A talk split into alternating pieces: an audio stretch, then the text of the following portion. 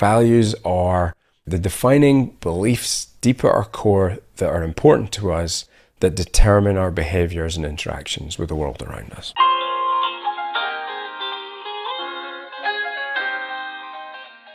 Welcome to the Veterinary Leadership Success Podcast, the show for veterinary practice owners and managers who are eager to become the leaders their teams deserve. I'm your host, veterinarian and leadership expert, Dr. Dave Nicol, and each week I'll be diving into important topics from the world of veterinary team leadership. In these short, sharp, and punchy episodes, I'll share my insights, experiences, and practical tips to help you navigate the challenges of leadership in the veterinary profession. Whether it's head in the clouds vision casting or in the trenches leading for performance, we will cover it all. As an owner myself, I understand the unique dynamics and demands of running a successful veterinary practice. And I'm passionate about empowering you to create a workplace where people and pets can thrive. So if you're ready for your weekly leadership fix, let's dive in to this week's show.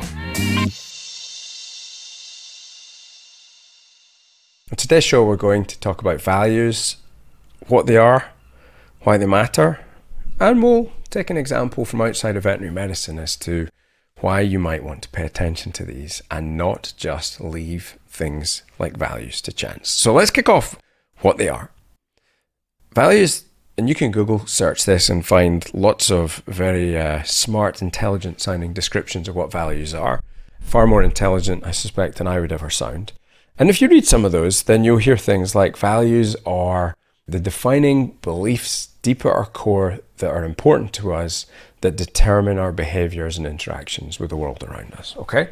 So I'm going to put that into normal Dave Noddy speak and say values are like the inside, squishy bits on the inside that determine our real actions on the outside. Okay, they are formed in our dim and distant past, a long time ago, from our childhood experiences, from the way we were brought up, from our parental interactions, from our peer group interactions, from our cultural interactions, from the great you know things that occurred at the time. Right, I am a product of my parents. I'm the product of, you know, if I look at my value of caring about the environment, that came from like probably feeling really depressed by some of the David Attenborough documentaries about how messed up the planet is. If I look at the sort of social capitalist, I suppose it would be a good way to describe me. Like I like running businesses and making money, but I love caring for the community. You know, Scotland is a very socialist place, but I, I had ambition to want to grow businesses and help people, but parents who are also quite socialist. Okay, so all of these inputs from the past go into making you who you are in the future or in the present and the future. And there may be drift as particularly larger events impact your life. You see people having big aha moments and changing careers or completely stopping doing something because they've just had a moment that just showed for them how it was and their value set just changes. That takes a lot of energy to do that. When you're an adult, usually your values become rather settled, and you know if they change at all, they may drift. So that's kind of what they are. Why do they matter? Well, they matter because not everybody has the same values. In fact, values are probably a bit like some sort of mental fingerprint. I doubt two people have the same recipe of values going on inside them. And that means we interpret the world and we interact or respond or react to the world in a different way to everybody else. And immediately, if you think about organizational environments where you've got multiple people working together, you start to get the sense of how that could be a good thing or that could be a bad thing. Now, sidebar moment for a second. In businesses, we generally want to have a foundation of values that people share. I want to sidebar for a second here just to say that that is not the same as saying we want people who think the same. That is not the same as saying we want people who look the same, sound the same, have come from the same background. That is actually the opposite of what we want in businesses and probably the subject for podcasts to come. We want people who think, look, have experienced the world differently to us. There's no shortage of evidence out there to show that organizations with great diversity problem solve better because they see the world from multiple camera angles and the broad inputs into decision making generally lead to better outcomes over time. But that's not the same as value sets. And value sets are going to help us navigate the difficult, the complex, the uncertain world that we face. And particularly, values matter when it comes to the big decisions. And of course, as leaders, our number one thing that we are responsible for are making decisions. The decision to start your practice, the decision on who you're going to use to fund your practice, what you're going to spend the money on in your practice, who you're going to hire, who you're going to work with, what clients you're going to have, what equipment, what training everybody needs to do. You know, making decisions is what the leader gets paid the big bucks for. And those decisions are going to be massively influenced by values. So if you've got lots of people with lots of different and competing values, then you're going to have problems. A little example let's imagine you've got somebody with a value of competitiveness and you've got somebody with a value of collaboration. Perfectly possible to have those two types of people. If you're looking on a DISC profile, you've got somebody who's a high D and competitive and wants to win. And on the other hand, you maybe got somebody who's a high S and wants that sense of stability or, or connection in the team and, and wants that, that sort of togetherness. Okay. And you put those two people together, they're going to behave very differently and they're going to scratch their heads at each other's behavior. And the D type personality may get into sort of behaviors like case hoarding or billing more aggressively, whereas the S may want to, in making decisions really fast in the D's case, and the S may be more tentative and want to collaborate on decisions and doesn't mind sharing the workload around and, and it matters much more to have that sort of cordial relations where everybody's engaged. Those two people are going to potentially have conflict. Now, I'm not saying you can't have people who are different, and I'm not saying conflict is bad in teams. It's really not. But conflict's going to arise whether you have shared values or not. You put two Ds together, you're going to get competitive conflict. But you've got to be able to work through that, and shared values allow you to be able to navigate some of these interactions, whether it's conflict or it's making difficult decisions. You know, the values are almost your moral compass. And it's not for me to judge what's right or wrong, but how others and teams will view decisions will be based on their moral compasses as well. Whether decisions are accepted, engaged with, got behind, kind of all comes back to the values at the core. So it is really important to understand what they are in yourself as a leader. And then it's really important to articulate those and to use those values in order to search for and bring into the organization other people who share those values as well. And that's kind of why they matter. And I'm just thinking about a great example from the real world of where I've seen values going sideways or values that haven't been articulated at all and decisions being not driven by values but being driven by events. Okay, and, and we talk about organizations, are they values led? And that means do they make decisions in a very intentional way where they consult and check in with their values? Or are they making decisions that are very short term and, and reactive? You know, politicians, you know, tend to, and it's actually, it's hard to say politicians don't make them based on values, but depending on which side of the spectrum you're at, you're perhaps seeing different values on display. But short term thinking, just thinking about only you, thinking about tomorrow, isn't it in fact a value? Whereas thinking about the long term, think for the long term, think about what the future holds is a diametrically opposite value and will lead to vastly different behaviors. Climate change is a great example. Like we all know it's a problem. We all know we've got to take the action. We've got to make the sacrifices. But in the short term, in the moment to moment, those choices often aren't showing up because big government hasn't gotten its head around the sacrifices we have to make. So the choices are not readily available. You know, we're still putting gas in our cars because the choice is available. Supply and demand issues, things like that. You know, so we know we've got to make changes, but in the minutiae, knowing we've got to give up fossil fuels, we still pack our shopping into plastic bags from a convenience point of view. So we're always in this sort of tussle in the moment. And if we've got an option and we check in with our values and we take a second to be intentional, and that's really the thing we've got to do there, we can move in a pathway that makes decisions based on that are in aligned with our values. And now we get to the nub of why that really, really, really matters. Because when you make decisions that are aligned with your values, you feel good. You feel good because your brain releases the happy hormones. You're going to release some serotonin. You're going to release some dopamine. When other people see that and they like the fact you make that decision and they interact with you, or somebody gives you a hug because you made a good decision, there's your oxytocin coming along now, right? For me, the best way to be happy is to make decisions based on your values. We know money temporarily makes people happy and excited, but that very quickly fades as normality and expenditure adjusts to the new reality. We know that something good happening in life, winning something, makes you temporarily happy.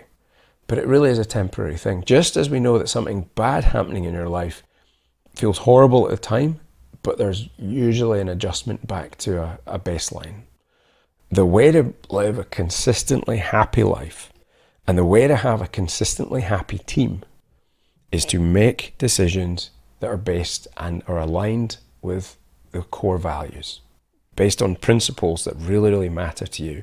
And if you surround yourself and your team with people for whom those things also matter, then as a team, though you'll get into situations that present difficult choices, whether maybe there are no good outcomes, you choose the outcome not of the least evil, but of the best alignment of the values, you're going to have likely better long term outputs. If for nothing, no other reason than for your own health, right? And we see this in decisions all the time. Like you could open up the newspaper or switch on a website and you could read a news article and you could almost see the values behind the decisions that were made that play into some place. I'm going to share one from my local football club okay, my beloved Celtic Football Club. So this pains me to make this comparison, right? But like three or four years ago, we had a really good manager called Brendan Rodgers. He came to the club, really a step of redemption for him why he came to the club, because he'd had a pretty miserable time with a, a big football club and it had gone okay, but ended spectacularly by not accomplishing what he could have accomplished. And so he, he was in a in the doldrums and came to Celtic, and and I think for redemption, okay, but with ambition as well, ambition to help a struggling club to re-establish itself also. So it was a really good matchup because the club is ambitious, and it worked for a while. Okay, results were good, but after three, it might be season four, we're halfway through the season. We're on for winning a historic number of trophies, and halfway through the season, Although we're in a reasonably commanding lead, by no means assured, he gets an offer from a team down south in England. Big money offer to manage in the Premier League. And he takes it and abandons the club halfway through a season. Breaks a contract, abandons the club. Now, there would have been financial compensation for that, of course. But it was a promise broken, because that's what a contract is. And so, what you know for a fact now is that, that Brendan Rodgers isn't as good as his word. That's what that decision tells you. And that ambition will trump a promise any day for him. Okay? Now, people have that. That's fine. You know, it's not my cup of tea, but I'm not here to judge other people's values. What's galling is that we had a great manager come in and has really done a terrific job for the last two seasons and has you know won almost the maximum number of trophies he could in Ange Postecoglou. Done a fantastic job. At the end of the season, he also gets a big money offer to go south because that's what happens to Scottish managers. Takes it, goes to join Tottenham Hotspur. A bit galling, but again, you know, you can't fault people being ambitious. It's an ambitious club.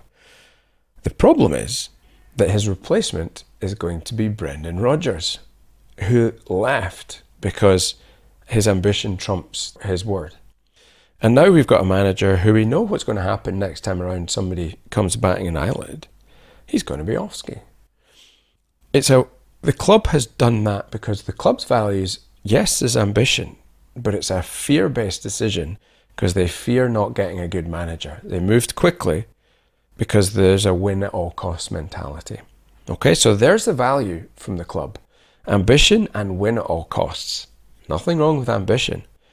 But win at all costs, when you're willing to take somebody back who demonstrated that it's about them, not about the club, and their word is worth nothing, that demonstrates that you're either a sucker or you'll just take somebody because you need to win at all costs, right?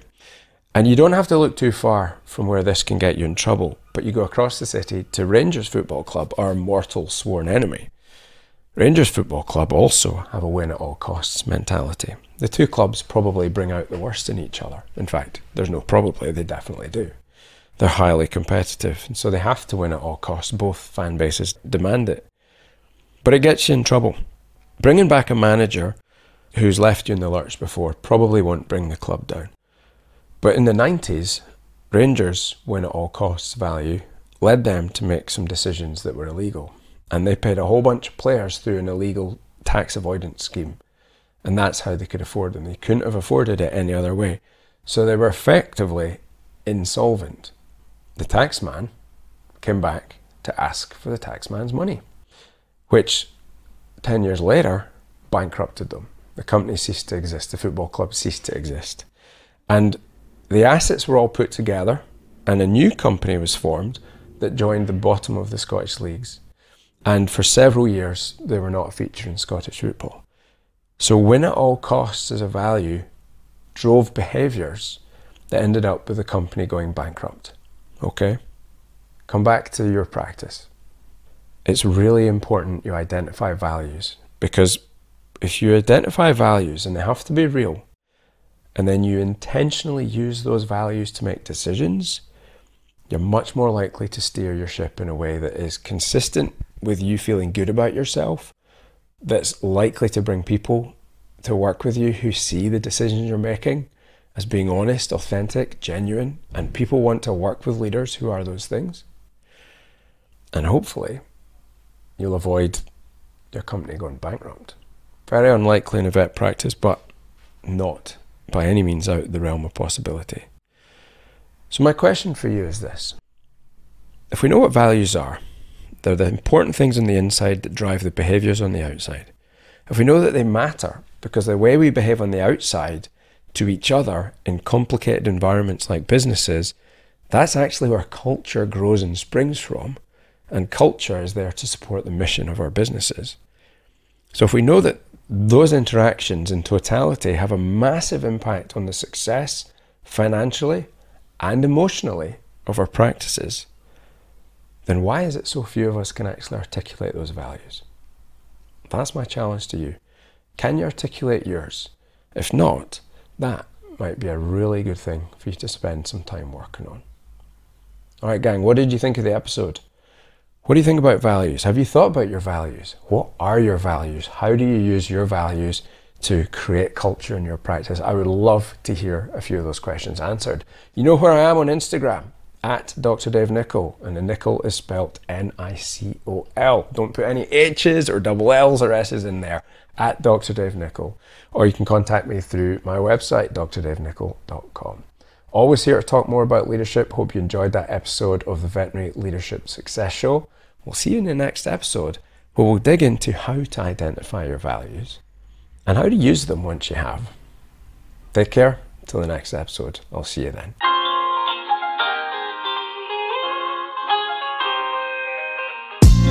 So that wraps up today's episode of the Veterinary Leadership Success Show. I hope you enjoyed it. And if you did, it would be most appreciated if you would leave a review on iTunes and tell your friends in veterinary medicine all about us. Until next time, from all of us here, be safe, be well, and be happy.